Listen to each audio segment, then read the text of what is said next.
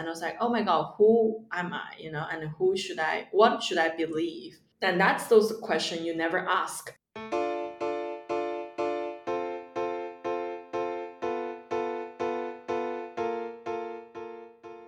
It's Uncommon Good, the podcast where we talk with ordinary people doing uncommon good in service of our common humanity. I'm your host, Polly Reese. Fam, I am so incredibly excited about our guest this week, Chinese-Australian stand-up comic He Huang. Maybe you haven't heard of her before. Let me give you a little bit of credits. Grand Final twenty twenty-one Raw Comedy Melbourne International Comedy Festival. Just this past week, audition set, Australia's Got Talent, standing ovation, all four judges, glowing comment from David Walliams himself. Incredible. Can't wait to see what He's career does, what she does.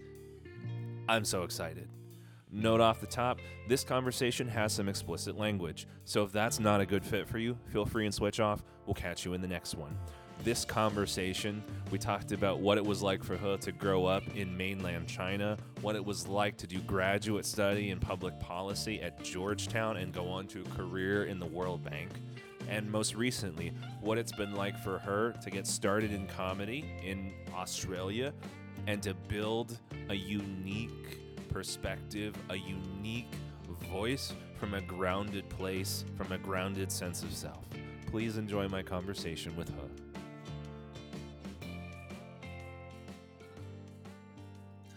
I don't know. I don't. I don't. I don't think that I'm like that good of an Asian. Wow, I'm, we do. We did. We literally have same similar hairstyle and same forehead. Do you think people like will think, oh my God, you guys are you guys the same? Is she a boy? You know, it's just totally, totally, you know, possible. You know, like I, the other day I was like doing my hair like this. So I could be a guy. I could be a guy if I don't have any boobs. It's It's people won't. Well, come, like come hang out in the non-binary space a bit. Like it, the water, the water is usually is not exactly warm or cold, but it's somewhere in the middle. Uh, what is non-binary? Is that some computer stuff? Non-binary for me is, is an expression of gender. My gender, like how I perceive myself, is is not explicitly male or not explicitly female. If gender is the way that we relate to the world and the way that we fit based on like how society expects us to participate based on like physical anatomy and reproductive anatomy, like like I don't fit in either way. Non-binary yeah. is not a a strange idea for me, but I just have never met someone explain to me what is non-binary. It's like, do you feel boy today and you feel girl tomorrow, or just change every day? I mean, it can be, or it can be like a little bit of both at the same time, and it's a different definition like for everybody. The trans non-binary community in the United States is reasonably small. The Asian non-binary community, it, I would say, is even smaller as a subset of that. I don't know that we actually have common definitions yet for what constitutes non-binary, because the term, as I hear it, is intended to leave lots of space mm-hmm. so that it can c- include lots of definitions and lots of identities. So do you think Mulan is non-binary, but she doesn't know it? Yeah, in Chinese, Ooh. It's so funny. I never thought about it. When we're like, when when I was a kid, we we learned um the ballads of Mulan, right? And um, just right. never questioned it. Never questioned. Was yeah, was she forced, or she was very happy actually to go join the army? You know, mm. she did so well, and she might be just a gay or lesbian. Could be. Could, well, could have just love guys, but identify as guys as well, you know? That's like thousands of years yeah. ago. But people just don't know that's a thing, you know? Now it's everything's possible. I don't know that I even ever made that connection to Mulan as like gender, queer, potentially trans or non-binary, but that's... Yeah. And she definitely she... looks buff. Because... At least been mistaken by other guys for guys for ten, twenty years. How rough you have to look. At least like Dis- Disney made her look buff, made her look like really, really fit.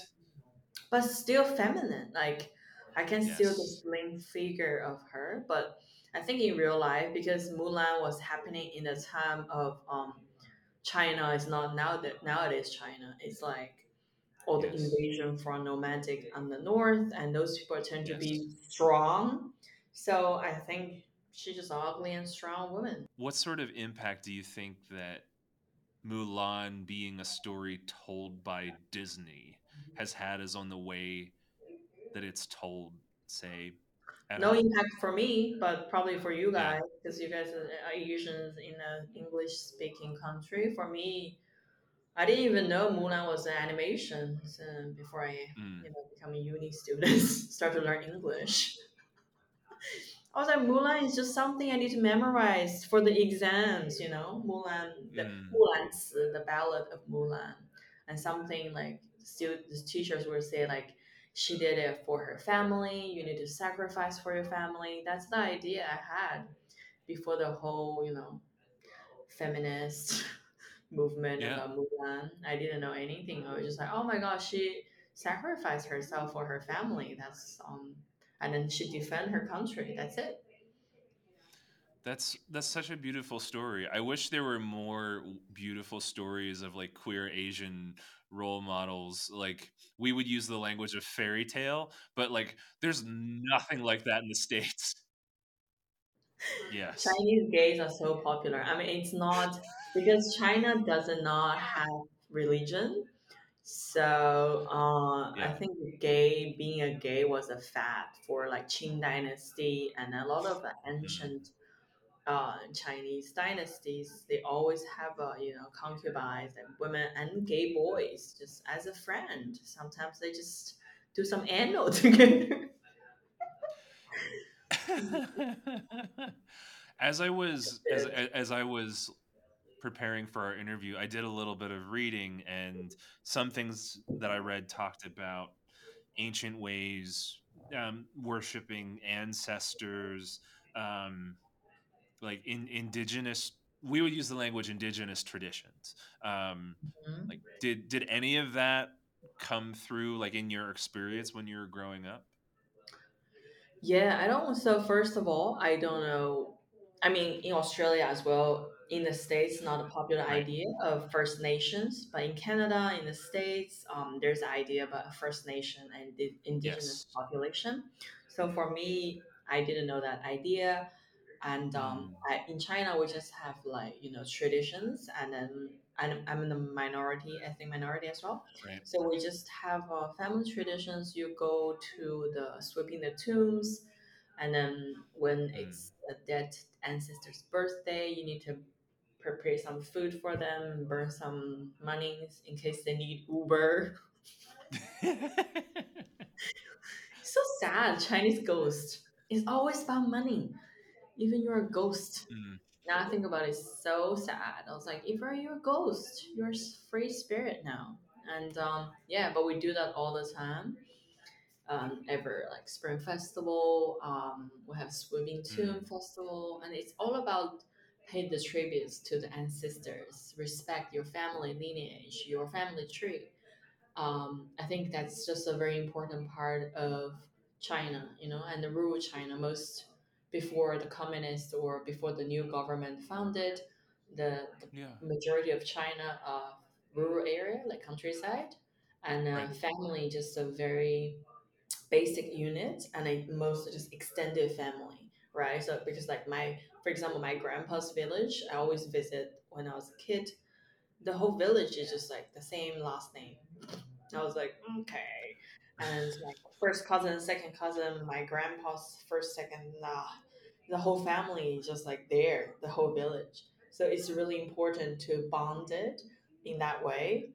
And um, yeah, yeah, but nowadays I think because urbanization, it's just less of less that kind of tradition being kept. And mm. um, since we don't have religions, and religion is basically yeah. banned in China, so people right.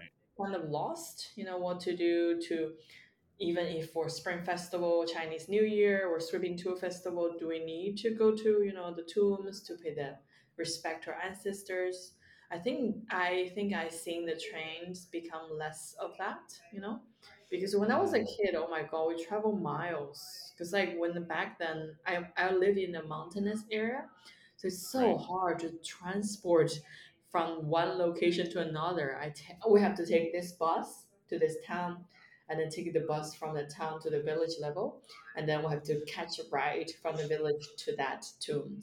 So it's like, and then we have to walk up to the mountains hours and just just do that. I was like, Oh God. nowadays it's hard. People just you know not that much of you know work for I that. feel like it means more. Like if you have to, if you have to switch a bus, cars, trains to to, to get there, like I feel like you'd appreciate it more as opposed to just like jumping in an Uber. Yeah, yeah, I think it, it, it is. Like, I, I didn't know anything. I was just um, a kid. So I just, Yeah. you know, because my parents need to do that, right? And then, so I just follow them. Yeah. For me, that's a very beautiful memory of um, my childhood, you know, all the mountains, walking, and um, yeah, shit in the wild. It's really fun. Yeah. You mentioned being a part of an ethnic minority. I, I think you told me that you're Hmong. Do I have that right? Yeah, uh, in Chinese we call Miao Zhu, and Yes. then it's so funny. I asked my mom, say, why we're this ethnicity? She was like, I don't know either.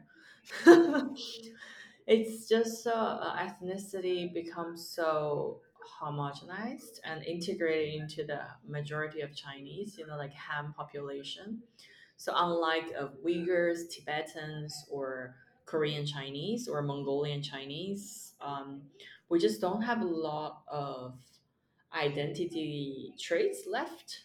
So those like ethnic minority in China, they're very obviously because I went to the university for ethnic minorities. So we have classmates who are Mm. Uyghur, Muslim Chinese, um, Tibetan Chinese, Mongolian Chinese, Korean Chinese, and I was like, they're so obvious. I can easily tell them from the crowd, the way they walk, the talk, the dress. It's really different. But for me, nobody can tell. Like I'm just like population Han Chinese mostly, and uh, that's just Yeah. like the diversity inside China. But um, everyone Mm. else just look very Chinese. Han population. Does that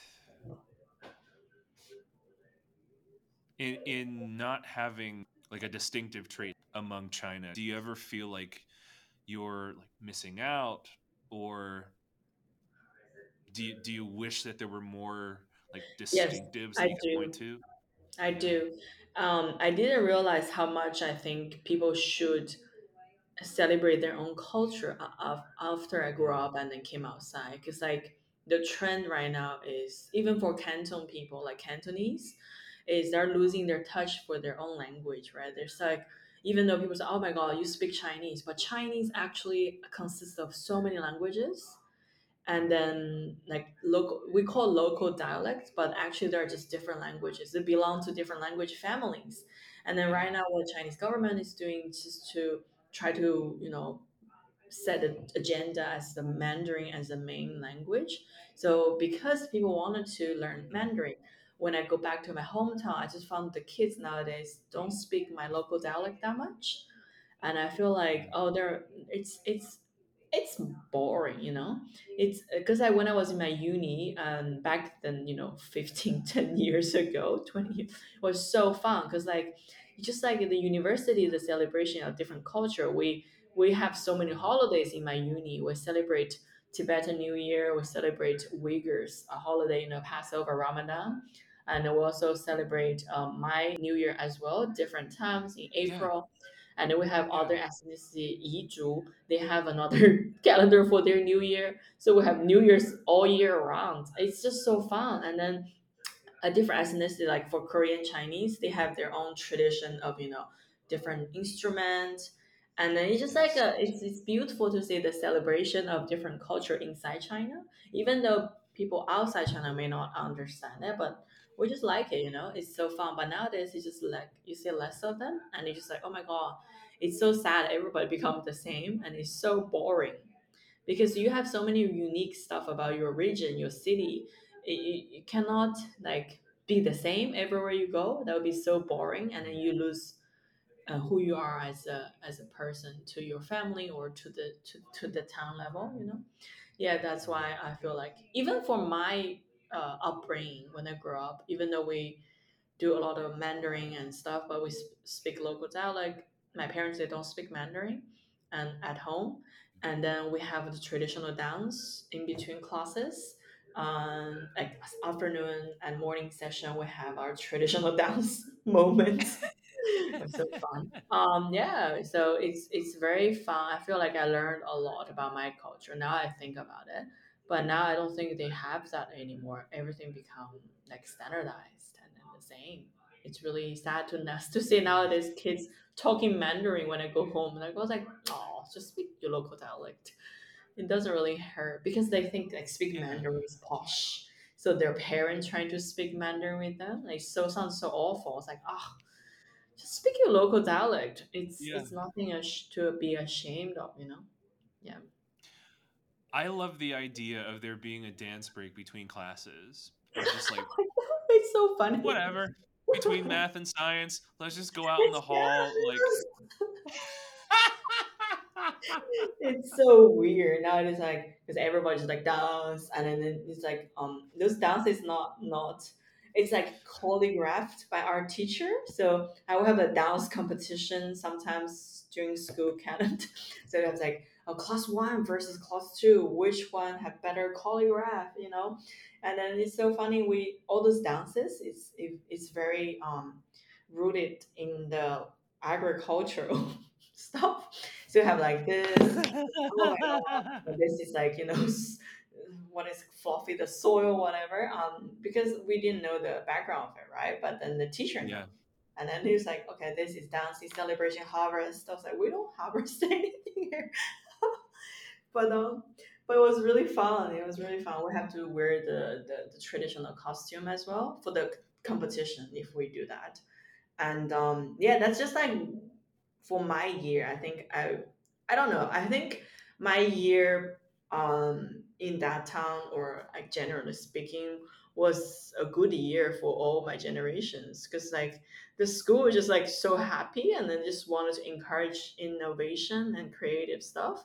So I think all my classmates right now, even for my small town, like really small town in China, they are in Japan and in the U S. Uh, they're very achieved and then have very independent thoughts and then critical thinking. I don't see that in other generations, you know, like kids born after us, they become more and more into exams. Yeah, when my year we're still not really harsh on ourselves, but we still like study a lot, but not that, you know, we have our class magazine and then we have all sorts of stuff going on the internet. We have so many fun stuff happening. I mean, yeah, happened. You told yeah. me that um, you told me that you had a lot of hobbies too. You told me that um, you were into comics at one point. You were um, that that you yeah. were you were a musical kid as well. I um, am. That sounds I'm like such a... a rich place. I so I will I have a joke about I'm being spoiled. Um yes, now I think I'm like really spoiled. I'm really lucky to have a parent um who just I don't know, maybe they don't know how to be a parent, or just like they really just like let me go, you know, just let you explore whatever you want. And then I remember, yeah, I have so many hobbies. Mm. Uh, I like to read comics. So my mom gave me all the subscription, you know, magazines, and then monthly magazine. Wow. And then they would have all those like comics on it. And I was just like, uh, one is the the world of uh, the universe of comics, and then and another one is the uh, um, humor monthly. And then another one is I love science. And um. Yeah, and then I I just have so many hobbies growing up. I, I tried dancing, playing piano, playing the Chinese traditional instruments. I did uh, playing ping pong and, uh, yeah, badminton. Everything. Oh, Chinese calligraphy. I went to classes and swimming and um, what is... Oh, I once I was really into collecting rubbers. uh, erasers, like erasers. So yeah, I have, like, right, right, right, I right. have like two boxes of erasers. They're so cute, different shapes. I have like teacup erasers. I got so mad with my cousin one time. They stole some of mine. My mom was really mad. She was like, "Oh my god, I was so mad. Like I was, I didn't know what happened because you know I really cherish those erasers." And then they yes. just like those cousins just went to my room when I was uh, in high school uh, outside of city. And then I came home. My mom feels so bad. So I'm so sorry. They stole your erasers, and it's gone.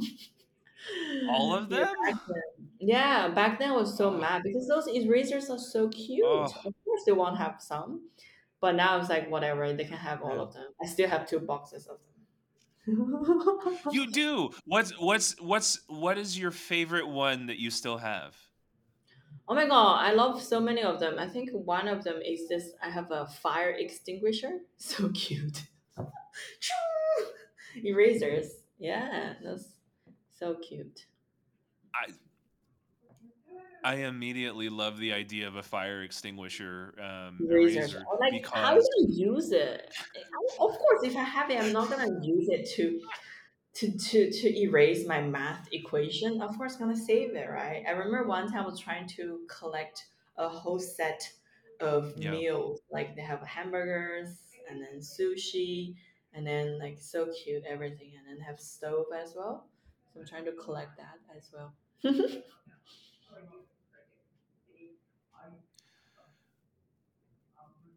What I hear in you describing these beautiful erasers, the the hobbies that you described, there there was just this spaciousness that allowed you to just explore and to try things yeah. and to to find things you liked, things you didn't like, to be great at some things, to to fail at other things. And I feel like that's a really rare and precious environment to to exist in. Yeah, I'm I'm I'm I'm lucky. I think they gave me a lot of support and finance or space mm. to do whatever I like. I didn't know that's such a, you know, pri- privilege to have.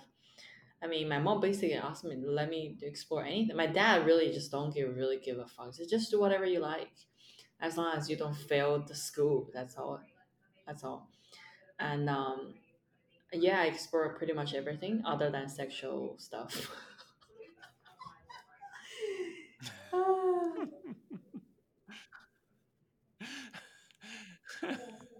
I, there's always a line at some point. Like, like parents always have a line somewhere. Um, yeah, you. Yeah. So you from this space. Um, you go to uni, but then you told me you came to the States and you studied public policy at Georgetown. Yeah, I did. So um, I was, uh, yeah, that's uh, what I'm saying with the exploration. My mom, you know, they they just like, okay, what do whatever you want. Uh, so basically in my uni, um yes they are so supportive. Like they gave me the money as well. I was like, fuck, I'm just like so grateful. I can never pay back them. But another story is like um when I was in uni, I gave myself some targets to do. Uh one of them is to be as an exchange student or um be join the army. That's very two different objectives. And then be a volunteer. So I really love yeah, it's very um, it's a very dramatically different goals. So I finished my volunteer service. I did my volunteer. I organized volunteer events, yeah. and uh, I become an exchange student. So originally, I really wanted to go to France, but then I was not competitive enough to get that slot for the France program. But I got the American program. Yay! So I went to the States. I came to um, New York City. So SUNY at Old Westbury, I did my year, uh, my what is called junior year in uni there, and that really opens up my like my world. I was like, oh my god, it is so different what uh, compared to what I, I was taught, and I was, and then my my world kind of like upside down. It's like, oh my god, what should I believe? What should not I believe? Yeah. Like just like so different, and then that's just really opens up my um my perspective. So I was like, oh, I wanted to have more of this. So um, that's why I decided to to do to go to the States for a master's degree as well. The reason I did a policy is like my most of my family members and then the friends are from the work for the local government. And uh, my mom, they always show me the good side. I mean, they're the good public servant. My mom, my dad, they're just, they don't Sure. involve in any of like, you know, organized crime against humanity, I guess. And um, yeah, That's so they good. just like, yeah, they're like, just be honest and do. My dad is really idealistic person as well. He wants to do things good for the public. And that's how just, I feel like I wanted to be like that as well. So when I was in uni, I did a lot of um, parliamentary debate. It's all policy debate, like, oh, so what should we do, like principle-wise, you know, that we have utilitarian, individualism, all that. I started to get to know more about social policy, all the ideas we debate. And you can't believe that back in my uni in Beijing, we debate if Taiwan is part of China, like in Beijing, and that's allowed. Now it's unthinkable. Yeah, like we, we yeah. debate about like Somalia, Paris, and everything. It's just like so interesting. Wow. Um, yeah, it was like, oh, this is such an interesting part of policy making, right? Because we're doing, um, we treat ourselves as a British politician, which is so surreal in China. We have upper house, lower house. I was like, what? Why would I was like government whip, opposition whip? So what? It doesn't even exist in China. Um, yeah, so it was so fun. It was opening up my world, and then I was just get really into policy. So that's why I chose to study more uh, for my master's degree. Yeah. And then I went to the States. I started to study, and I was like, "Oh my god, this is not what I thought." It's so difficult. I'm so bad at math, and all my policy making, like social science in the States, are so quantitative, heavily focused. And I was like, I'm so struggling to finish all my problem sets. I don't think I'm qualified to be a, a policymaker, you know. But then so many times I wanted to quit and go back. My mom's like, yeah, come back. You just like, she doesn't what? want me to, yeah, she doesn't want me to be away from her, I think. Um, yeah, she was like, just come home and stay with me. You don't have to finish that, whatever. And then I was like, no, I cannot, you know, quit. I'm not a quitter. And then so I just managed to survive the two years. It was so tough. That two years was so tough. Yeah. And then after that, I started to work in the policy area. And then I just got frustrated about how bureaucracy, it doesn't matter if it's Chinese government, other government. It's just like if it's government organization, it's bureaucratic. And I just like, I'm not patient and I'm not... I was like, oh, I have such a good intention. There's a book actually yeah. in my field, it's called Good Intention. And it's, no, it's all about how good intention turns into bad results. yeah. And um, I was like, no, I don't like it. And then I, I, have, I just have such an idealistic about policy making. And I was like, oh my God. So I tried a yeah. different perspective in my field for five years. I was like, I don't see myself to do this for the rest of my life. So I was like, yeah, yeah. nah, let's quit. I don't want to do any of this. Yeah.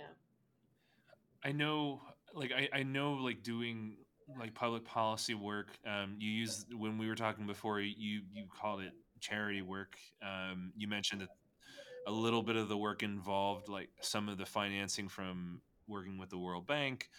I know that none of this turned out the way that you hoped it would. It it wasn't yeah. what you wish it would be. What what were you hoping it would be? What did when you when you took the gig? What did you what did you think it would be like? Yeah, I think it's just because I was too shielded um, by my mom mm. about reality. Mm. So I just have this rosy picture about okay, so let's do a project, and then it's a donation, right? So it's it's a welfare. Yeah. Like, it's a livelihood skills we teach the local people and then try to help them to reduce the poverty rate.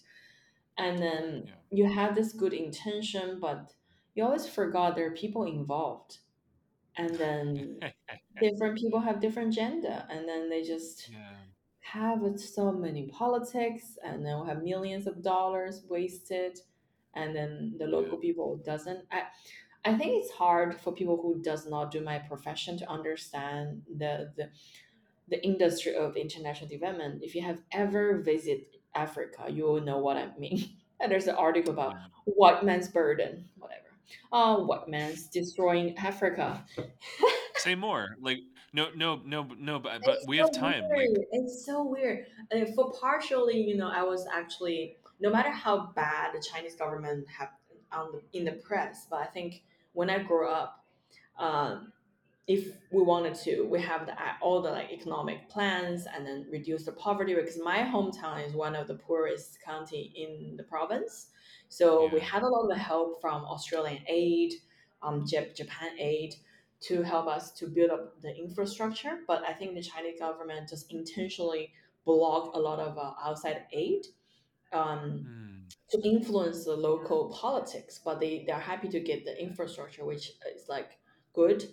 And then, but then when I, so uh, that's my mindset, like if you wanted to develop, like help your people, lift them out of poverty, whatever that is called, right? You need to, um, education and focus on their what they need, what you have to down by the locals, right? But then you go to Africa, you see a lot of um, poverty reduction projects. They're all conducted by white guys from the States, from Europe, yes, and think yes. doing whatever they think is beneficial for the locals. And I, oh my god, I was like this. Oh. And then the locals just like you know they it's been there for one hundred years, so they're get used to it, so they're they Yes. don't want it to solve the problem by themselves, and it's colliding with those uh, like corrupted politicians, the president, the system, the government, and then they're just so used to we had this panhandling stuff, like they just accept the donation, and Yes. then there's a whole millions of Africans just employed by those like big uh, World Bank, UNEF, UNICEF, and U N, Right. and doing work just paperwork. It's not actually some work you help your locals to learn some skills to like to actually help them get out of the vicious cycle. It's just like white men think what's the best for the locals and then just do it by their own wish. And then you're just like, oh my, and then the locals become so used to the mentality that we need to get help but rather than help themselves, you know, Mm. from their own community, you know, organic change. And then you can just like this vicious circle, just like running around, running around. It is so bizarre to see that. And then from a from a place like China, uh, my hometown, we we just like you know do ourselves, we educate ourselves, focus on education, and then we make the change ourselves rather than helped from outside. We do have help, that's not a doubt, but still Yeah. like the help amount of help compared we what we received and compared to what is happening right now in Africa, it's just so so different. And then I was like, oh my god, this is not what I thought. I, I thought I was just gonna go there, uh, assist the project, and then the project will be executed, and then the locals Yeah. will graduate from the project and then just make everything happen themselves. But no, it's not. It still they relies on the donations and the projects um, done and down. They get the money and then they're out. And I was like, oh, this is not sustainable. I guess it's still like poor area. It's not change anything. And then those like organization they mix with the local government, so and then the national government and the politicians is so much intertwined with each other, and then corruption happening, Mm. money missing, and then the white white man's Mm. burden or white man's privilege in the local area. You know, they hire the cheap help or servant, they use their privilege in the local area. There's just so many things happening, and uh, it just make me feel not comfortable to be involved at all. Yeah. You know, and and I just have this rosy picture about how we should be, like my dad, you know, and then Yeah. and then you have the reality that oh, you're part of the problem. It's like okay, bye. I don't want to be part of the problem. Yeah, Yes. it's very frustrating. So I was like, oh no, no, thank you. Yeah, and a lot of people like me, they have good intention, but then they just slowly become the problem. You know, they fly the business class to the developing country to help them. You know, to help them to do the infrastructure, Hell project, I mean, can you just hire local people who are educated as you are and then just do the project locally? Why you have to fly this consultant all the yeah. way from the, this end of the world to that end of the world, a business class, five-star hotel? Like, that's not how it works. You should hire the local help and educate the local.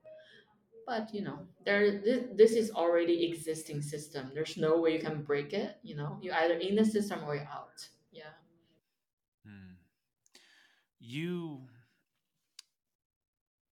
you, you, uh, you described yourself as like an extremely empathetic person, um, that, that you just feel so much of this corruption and injustice and waste so deeply. Um,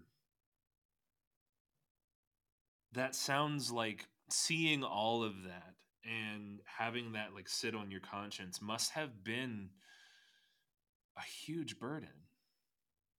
Yeah, it is. I mean, I don't know how other people feel about it, but just I just feel, yeah, I feel like, um, yeah, I just feel like frustrated all the time. And then, and you were just like small. I, there, there's nothing I can do to help. You know, yeah. For example, we have like millions of dollars donation for one project, that the projects to help the young people in the local. Right. The whole process of selecting young people, they involve a lot of work, and then and then the white people don't even speak the local language, and you like, okay, and I just like feel frustrated because like I was like I'm not so I I'm not qualified either, you know, like I'm not. I'm here doing what, you know, they, why don't they just hire someone? And then the white privilege is real. Like they actually go there, boss around. And then if you're white, you definitely have the privilege to do that. And people certainly have respect. And for me, from as I just feel like I'm an outsider to do all yeah. of this. And I feel like I'm not even an expert in, you know, either skill development, education, whatever. I'm just here, here to help, and I don't think even qualified to help, you know. So, but then you do have those ah, old white guys who are such in debt in this industry, just walk around with their knowledge. I was like, what did you do to help this country? I don't understand, you know. And with their young African wife, with their privileged yes. place to live, their own cycle or their own neighborhood to stay. Ah, I just like yes. I don't know. I just don't want to be part of it. It's it's. I think it's just an excuse to them for them to want to travel around. That's all. I can do comedy and do that, so and I feel happy about it. I hear, I I hear this common thread between as you were describing the kids back home in in your hometown, back in the province.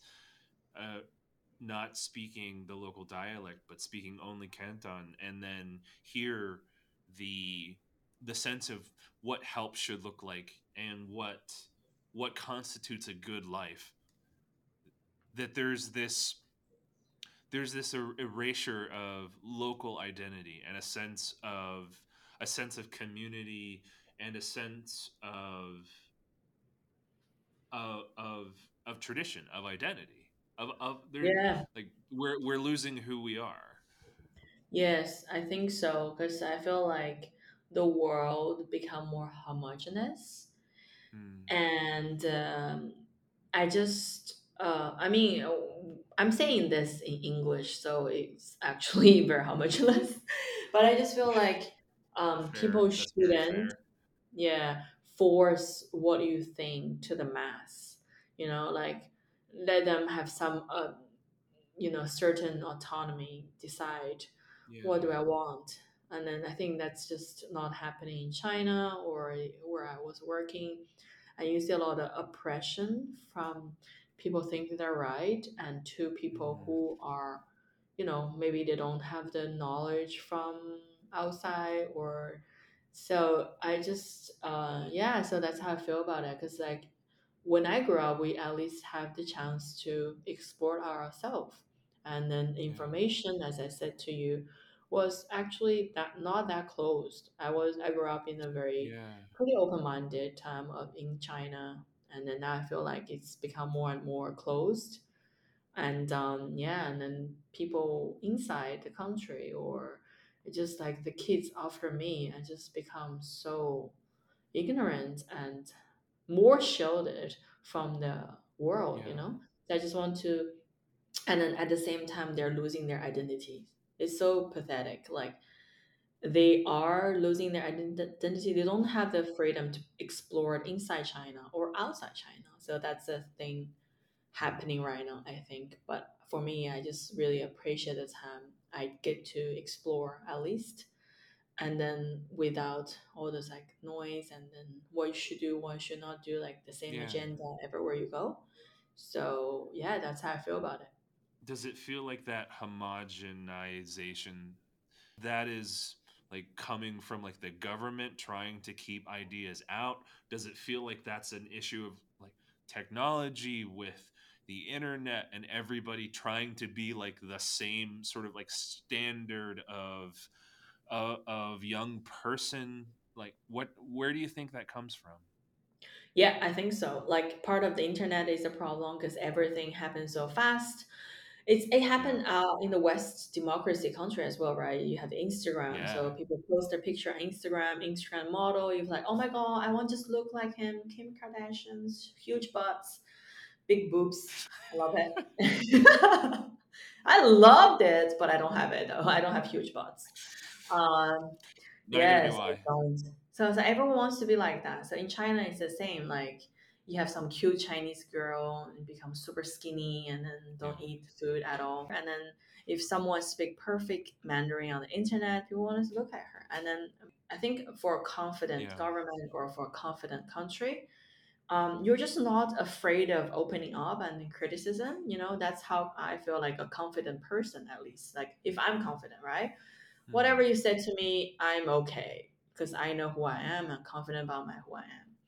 But if you're not, it's just like you will make people and then you will try to scare people into believing something or just try to force your beliefs to someone else, you know? And then I think that's just both happening and with the information age. Yeah, yeah I think so. But for me, we're like less of influenced by outside noise because I grew up without too much of internet, you know, we have to put DOS, huge yeah. desktop. So internet was a still new thing DOS. For us. Yes. And then I remember, oh my God, when I was in my middle school, I was trying to watch Brokeback Mountain. Yes.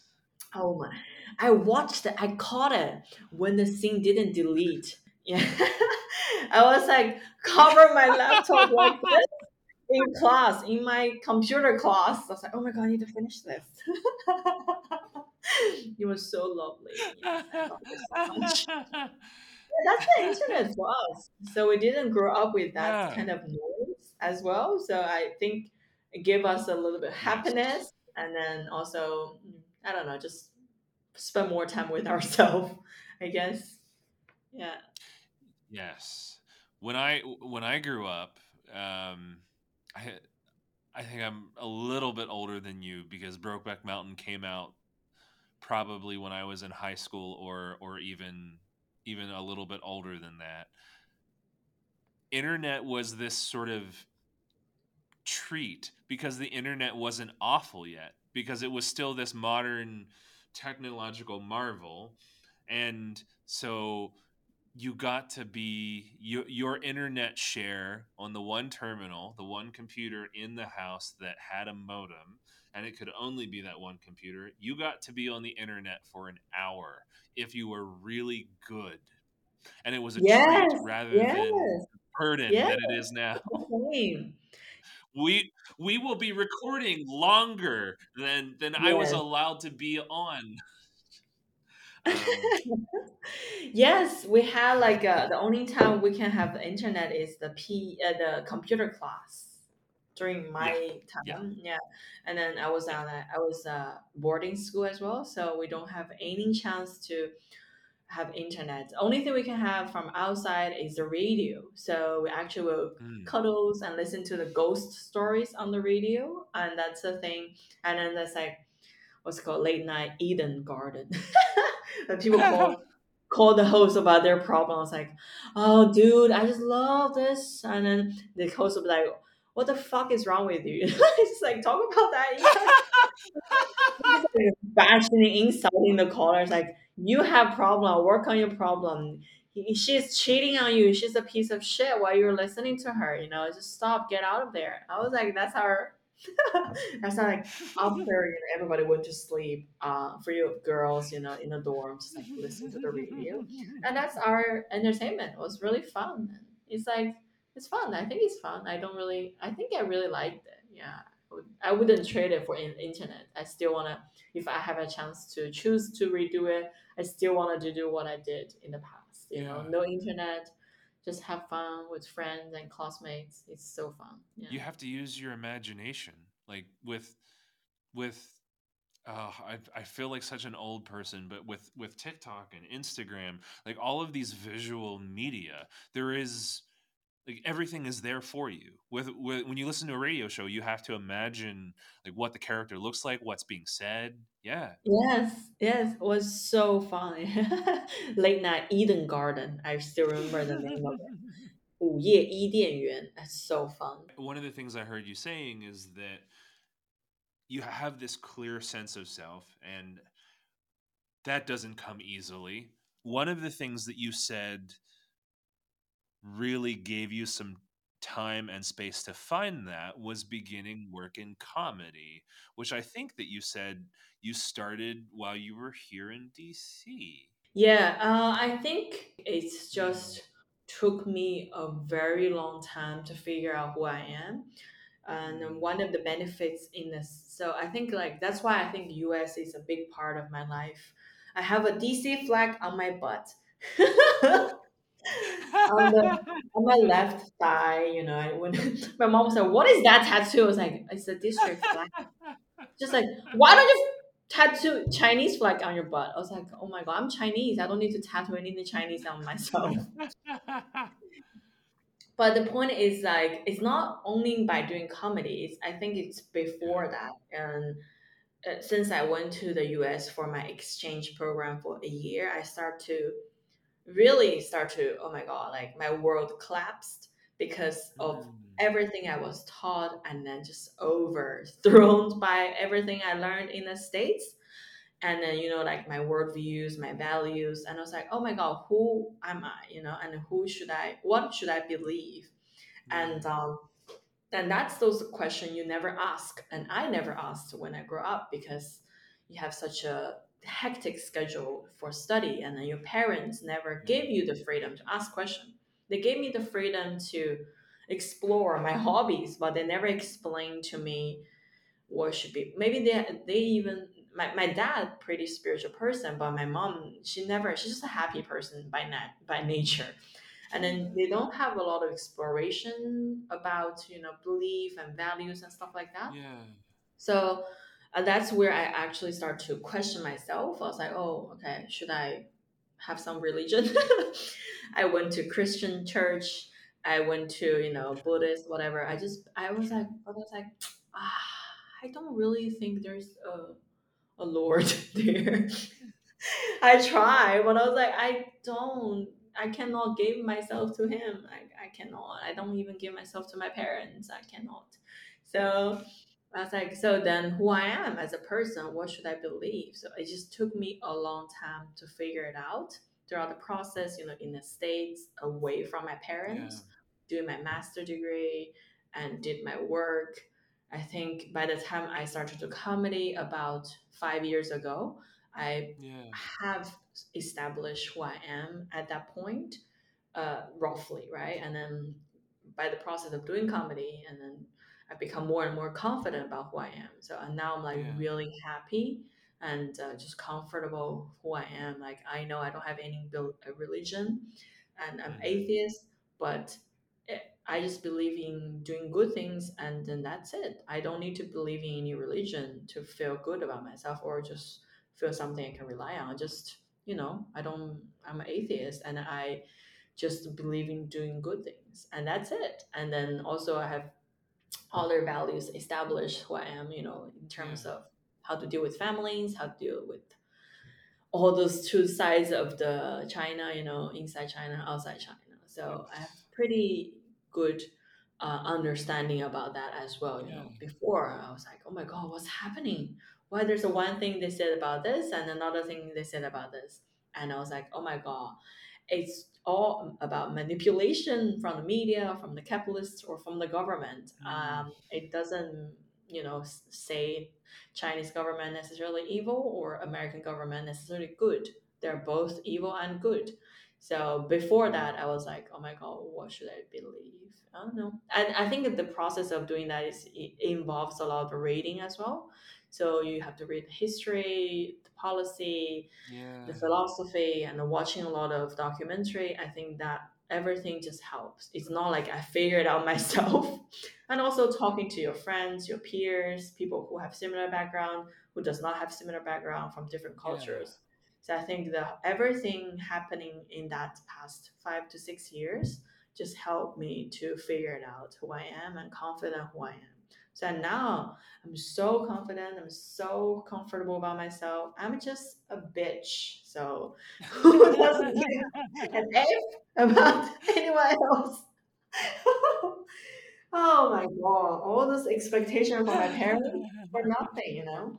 I think people nowadays um become more and more extreme, like in their views, like this is gonna be good or bad, but so many things just in between.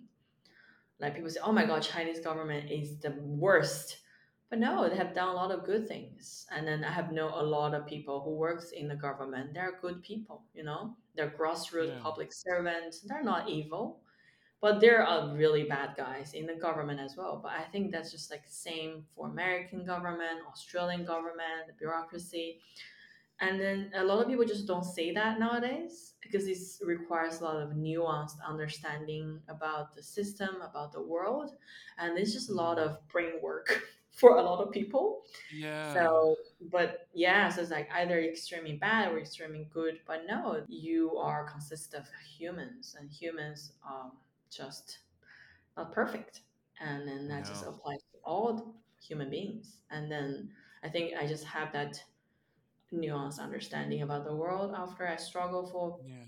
quite a long time. And then, as you said, I when I realized who I am, I was so liberated and then so free. Yeah, so it's like I'm just comfortable. I, I don't think um, being rich or poor doesn't really impact on my comfortability about myself, you know, because I know who I am, I know what I want. So that's that's good enough for me. Yeah. Hmm. What is it that makes a thing that we can do good? Uh, I've been pondering this a lot, and I, I, I, I just don't know. The good things, I think that's a big question. So my dad once said to me, he was like, if you want to help someone, don't expect someone to pay back. That's at least everybody can do that kind of mentality. Because I used to say, oh, if I help you, you have to, you know, sometime return the favor in the future. But he said, just like, if you want to help someone, just don't expect them to help you back, I guess. That's just how he does things, because he does really help a lot of people.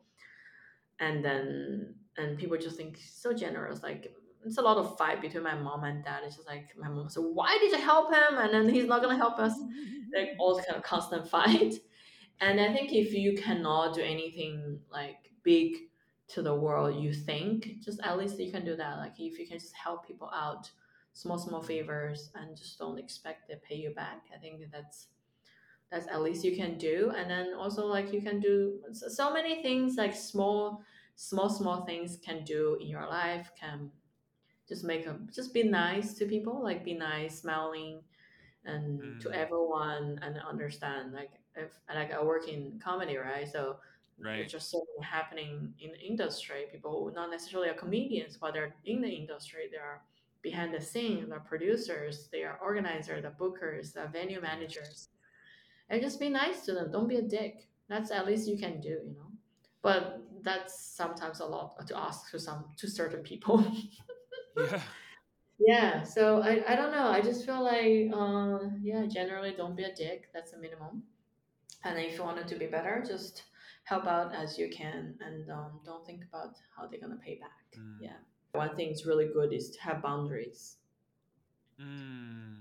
So um, it's it's very hard to do that. I think I'm like yeah. learning. Part of being mature is that you set up the boundaries between you and the outside mm. world.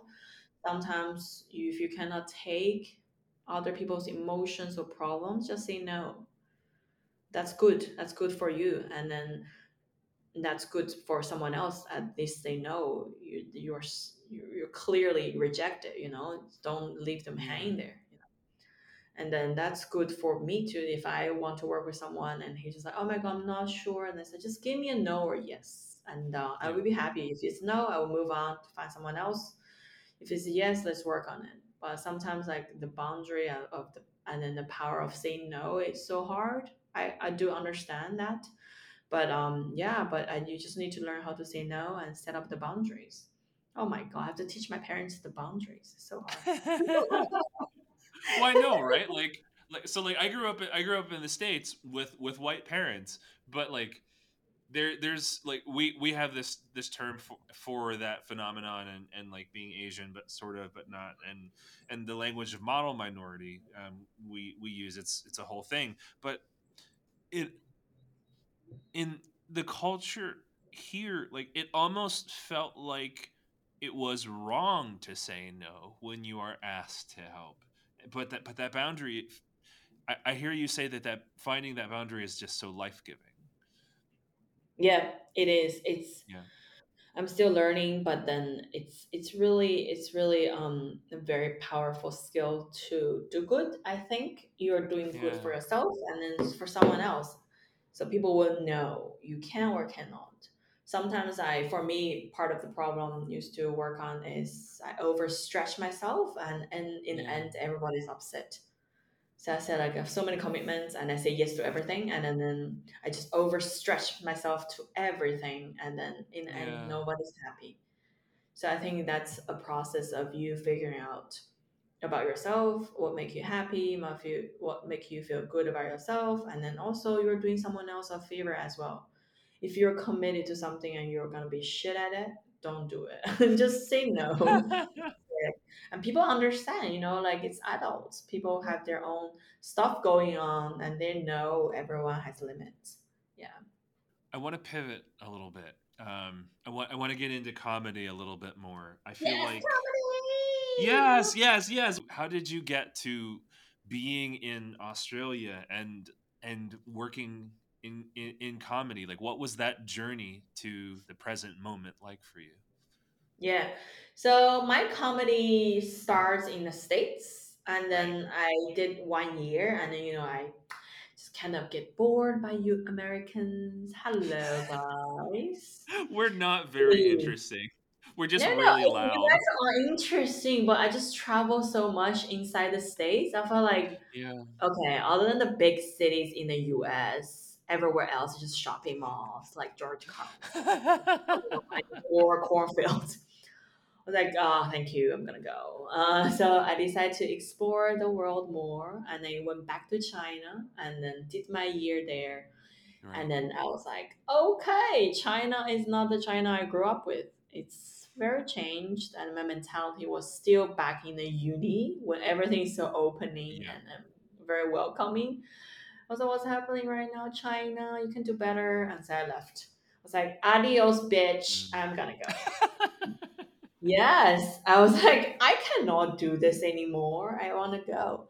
So, um, so I decided to come to the easiest country for Chinese nationals to get a visa. Like, I, I don't want to, you know, get on a boat and travel here illegally. I said, I want to properly came here. I said, I came here with a working holiday visa. It's so funny. I was chatting with a very senior and famous Chinese comedian doing English comedy. And I was like, I'm going to Australia. Do you have any tips for me for comedy career? And he was like, Australia, do they have comedy? mean, to be honest, before I came here, I didn't know they have a pretty, I, I mean, they have active comedy scene as well. I only know Melbourne yeah. Comedy Festival. Right. So that's why I went to Melbourne. So I went there and then started to get to know, I didn't know anyone. I just came here like I did with all my traveling. Just trust the people are good. The locals are good. And um, I started my comedy. Uh, I joined this competition and then mm. the pandemic hits. And the competition, yes. I went to the semi-final round and then pandemic started, everything closed. Yes. Uh, yeah, that's when it's so interesting that the world becomes so different compared to before I came here, right?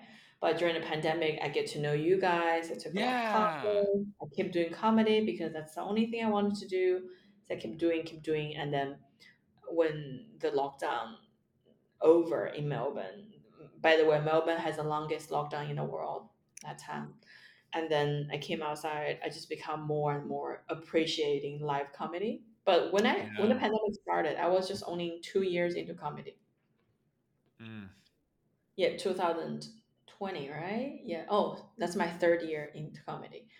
And mm. then um yeah, so I was like, I need to do more, and then I just get more active, and then Melbourne comedy scene are very welcoming, and then I, I went to the, the national final, which Hell is, yeah yeah that's that's literally the one who opened up the whole scene in Australia to me. So more people saw me, mm. and then most importantly the bookers. So I get to really busy yeah. after lockdown, so I was like just running around like a maniac for yeah. gigs. I'm a gig pig as well, so I love gigs, I love to work, I love to do comedy. And um, yeah, that's how it started. And now it's my third year in Australia, and um, mm. I just pick up more and more paid shifts. Compared to Americans, Australian does have a smaller scene and fewer comedians. So, which means mm. if you are good, you get to the level of being paid faster compared to Americans, because you're just too many of you guys, comedians. And so competitive. All of you guys are awesome. So here it's smaller, so I get paid quite often here. I'm doing more about festivals, which is different from the States. Here, Fringe and comedy festival are legit. Yeah. They're not a scam. They're actually a festival and have audience. Yeah. So yeah, I get to a lot of, um, explore a lot about myself, who I am. I'm still trying to figure out my voice. That being said, because comedy just no shortcuts. You just kind of yes. have to put in the work and then let it figure out itself as time goes on. And um, here in Australia, compared to American style of comedy, they are more, uh, the audience here are more generous. So if you, mm. maybe I two years, three years, you can have your own solo and still have audience. That's how actually they're desperate for comedy. And wow. uh, because of that, I get a chance of explore myself more freely yeah. as a person, as an artist, as a performer. So yeah, that's like really, um, really grateful so far. Like everything Australia has been giving to me, just like very nice. I haven't had any problems, you know, and there's so many Asians in Australia. So good. The food is good. It's close to Asian market, and then Asian Ooh. countries, you know, and then a lot of yeah. stuff are cheaper, um, easier yeah. to get it. They can just ship it from China, from other parts of Asia. It gets here so quickly, and um, yeah, so far it's like that. And uh, yeah, I am no stand-up. I I'm trained as an improviser and and as a sketch writer.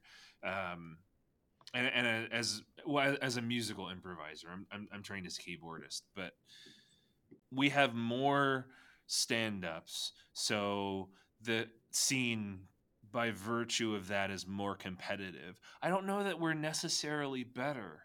Like I've seen a lot of, and I and I love I, I, I love young comics, but it's not it's not a matter of whether comics are young. I've just seen a lot of lazy stand-up comedy. What do you like, mean by lazy stand-up? Like, like me- mediocre. Like the jokes are like the the jokes are like half of a joke. Like, like it's a really good premise, but there's nothing unexpected, or there's no new perspective. Um, I, I, I don't yeah. think there's a sense of it, just entitlement, because we have a lot of, okay, I'll say it, we have a lot of mediocre white men in comedy. Haha, you said it, Paul. Great. Good on you. I did. uh, I, I definitely feel ya. Um, I have been watching a fair amount of comedy now since I started. It does have the trend of comedy become more and more hacky and non-conventional. No, not mm. conventional. Sorry, sorry for apologize for my English. um, but I I definitely agree with you. But uh, one thing I, I think is nowadays uh, the whole entertainment industry being demo, democrat democratized. Oh my God, my English. What is that? You can be famous on TikTok, on Instagram. You don't necessarily don't have to do the traditional route, you know, go to the industry, get picked by bookers and stuff like that. I think it's, it helps with bringing more new, um, innovative and creative or new perspective to the comedy industry. But I think there's still majority of the industry who make the de- decisions are still dominated by the own mentality, like white male comedians are the best, you know? And then there are a lot of them out there. That's a thing. Like they, whenever, whenever I go to a gig, it's always white males. Oh, yeah. Just like white males. So like, to, to be honest, like what are you going to leave the bookers to choose? They don't have any choice. The point is that you have to bring more people of color or female comedians to encourage them to do more open mics. I feel like sometimes it's really, we have to do a lot of work, you know, like to, to, to work on yourself, to have more people of color to be in this industry so that the bookers have good choice to choose from rather than choosing a white people, you know. So we need to have a bigger pool. That's what I'm trying to say. But with that being said, there are too many of white male, straight male comedians doing a lot of hacky jokes. I was like, this is so predictable, guys. And then how can you not see that? Just write something about you. Do you have souls? Do you have lives? Just write something about you, about your family. Like, yeah. I don't know. It's for me. I just I, I just have standards now because I've been watching so many com- comedy, mm. and then whenever I see bad comedy, I just shut it down. Yeah, just like my whole brain, shut it down now. And then just amazed by how many audience just sit there and watch that comedy. And um, whenever they bomb, I just laugh so hard. Uh, I think I've become those comedians now, just laughing at other comics' misery. I was like, oh my God, that's so funny. Yeah, because you have many of you guys, white comedians, like, yes. And you have to be exceptional good to stand out nowadays. Yes. Yeah. If if not, it's just hard for you to stand it out because just too many of you guys. And then good things for us is like we don't have a lot of us. So for me, I might be the only Chinese person from China in that lineup. So I get a lot of diversity quota, which is awesome as I get paid. Uh, money is very important for a comedian yes. to survive. Yes. My rent is due tomorrow, by the way. Uh, yeah, so I don't know. I just feel like, uh, yeah. So I feel like nowadays comedy is like that, but I think it's changing. Um, even for audience, their their their their taste, and they're being exposed to yeah. so many years of comedy, they become more and more picky. So I think that's one of the reasons why you cannot be super successful nowadays. It's hard to stand out as a comedian, stand-up comedian. Yeah. You have to do this and that, all sorts of stuff to create your following, you know? Yeah. So, which is good. I think um, I, I still believe comedy is a mass choice. If you're good, people will choose you. If you're not good, you will be, you know, just mm. get rid of by this system. Yeah. Even while comedy is becoming so much harder to be successful for all of the reasons that you, you've talked about, what gives you hope about it? What gives you hope about continuing to work in the industry? Oh my God, I don't know. I just love comedy. I just love stand-up. It's intriguing to have how I can make one joke work, and then the yeah. process of it is just very intriguing for me. And then the reason I wanted to do comedy in English is trying to break down or bring down the stereotype about Chinese and not being funny, you know, about my perspective and versus your perspective, and how I can make it work to make you feel funny, you know, feel like, oh, the joke is fun and original and authentic. At yeah. the same time, it's just a joke, you know. So I think that's what motivated me to do it. Not necessarily I wanted to do a TED Talk about Chinese culture, but I, I do wanted to bring that part into my comedy yeah. in the future. And then to see, oh, uh, at the end of the day, we're all stupid human beings. It doesn't matter you're Chinese or white or black or brown. It's, it's, it's, it's there's a joke in every culture and in every perspective. So that's what... Uh, A very a big motivation for me to do, not in my native language. Yeah, our world is a hard place to live in right now. What sorts of what sorts of things are inspiring you? What sorts of people, ideas make make life worth living? I don't think our world is hard to live right now. You guys have so much good stuff going on. Wi-Fi is stable. That's good. Yes. Uh, yes. I can take hot shower every day. That's good. Yes. I, I can eat a lot of snacks as I wanted and drink as much as I wanted. That's good. And I just, um, I'm uh, just like a very amazed by everyday people. You know, I, I walk outside the street, people trying really hard to make a living no matter who they are. And then sometimes you like in the morning, late at night, people still working. That's just like a, I'm just a, a, every time always moved and touched and inspired by those people, not by like super famous or rich people. Like I just like, oh my God, I cannot live that lifestyle, you know? Yeah. And then like, it's like, you know, try and make the best of the day and then work, you know, it's hard. It's, it's hustling. And then I, I, I seriously don't think it's a bad word to live right now. It's just like the internet and the media makes it sound bad. Everyone else, like my mom, my family, they're pretty happy. They're secure. They feel lucky. And they're in China, but the world makes China sounds like a hell, but they're not. They're just like normal people trying to get by. And then they are lucky part of yeah. Chinese people. And me, I'm lucky too. I'm a Chinese people living abroad. And then still, you know, I have food, I have shelter, I have job, I have income, I have comedy. I think that's pretty happy. Yeah.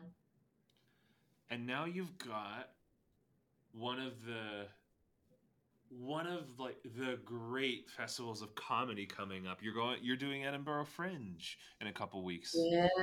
Never been there. It's my first time. I'm very excited.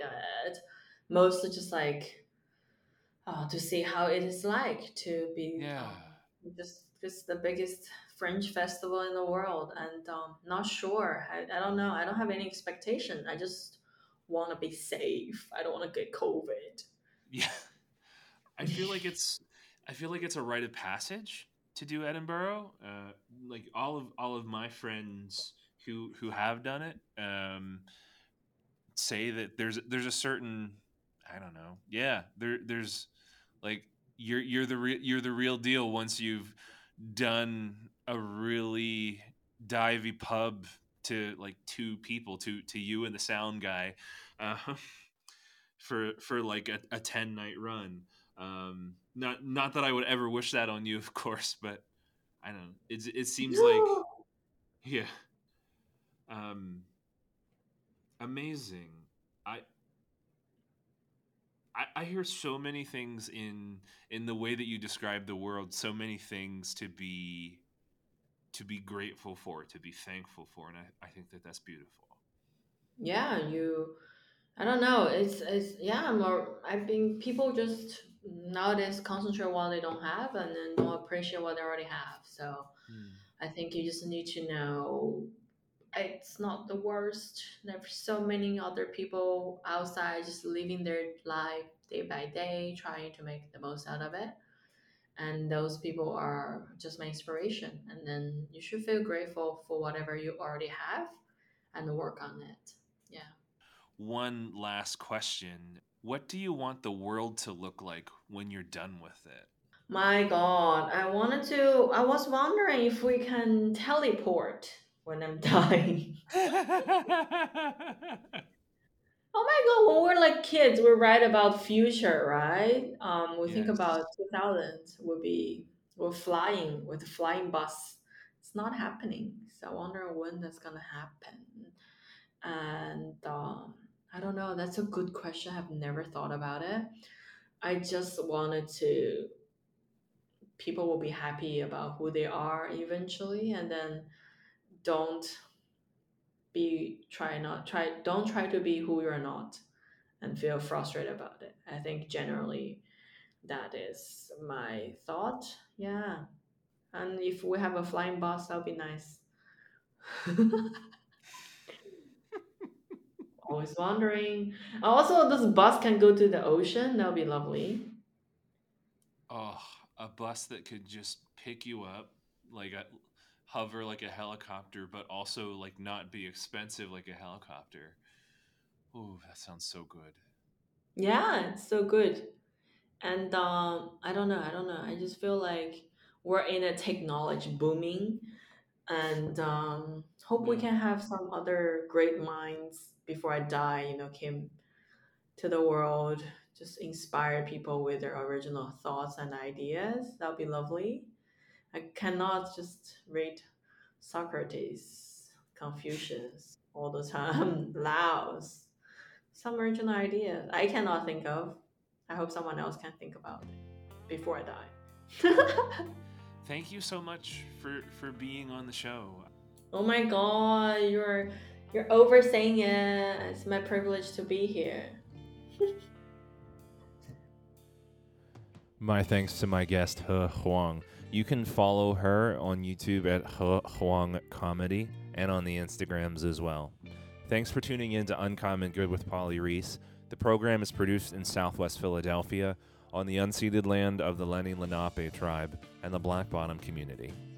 If you enjoy listening to the show, please, please support the show by leaving us a five-star review and subscribing wherever you listen to podcasts. It really helps people find us. Uncommon Good is also available on YouTube and Instagram. Follow us there for more accessible video content and goodies. We love questions and feedback.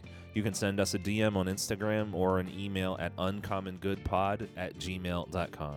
Thanks for listening.